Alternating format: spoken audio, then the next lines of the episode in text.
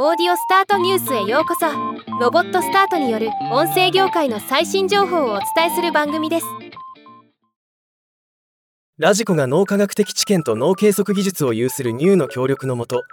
脳科学の見地から音声が記憶にもたらす影響を明らかにする実証実験を行い、その結果を発表しました。今日はこのニュースを紹介します。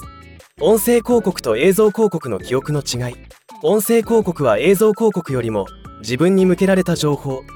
自分に合った情報として情報を受け取る、自分ごと化に関連する記憶領域の脳活動が高まるそうです。結果としていっしゅうかんごの広告のストーリー内容の記憶維持率が音声が ろくじゅうごパーセント に対して映像広告は ろくじゅういちパーセント と差が出ています。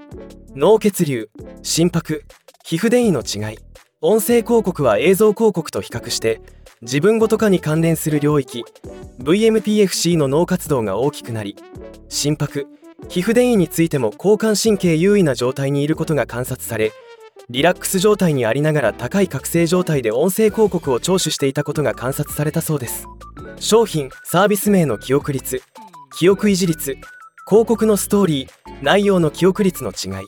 音声広告は映像広告に比べて実験いっしゅうかんごの商品・サービス名の記憶維持率が いってんきゅうばいも高く、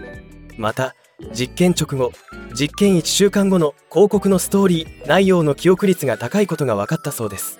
記憶早期の違い。映像を見て過去の記憶を思い出した経験がある人が さんじゅうはちパーセント であるのに対し、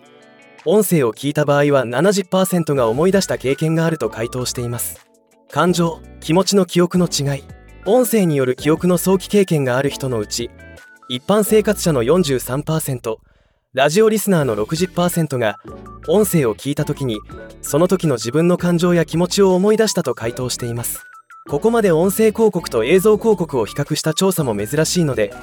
興味のある方はぜひ元のプレスリリースもご覧ください。ではまた。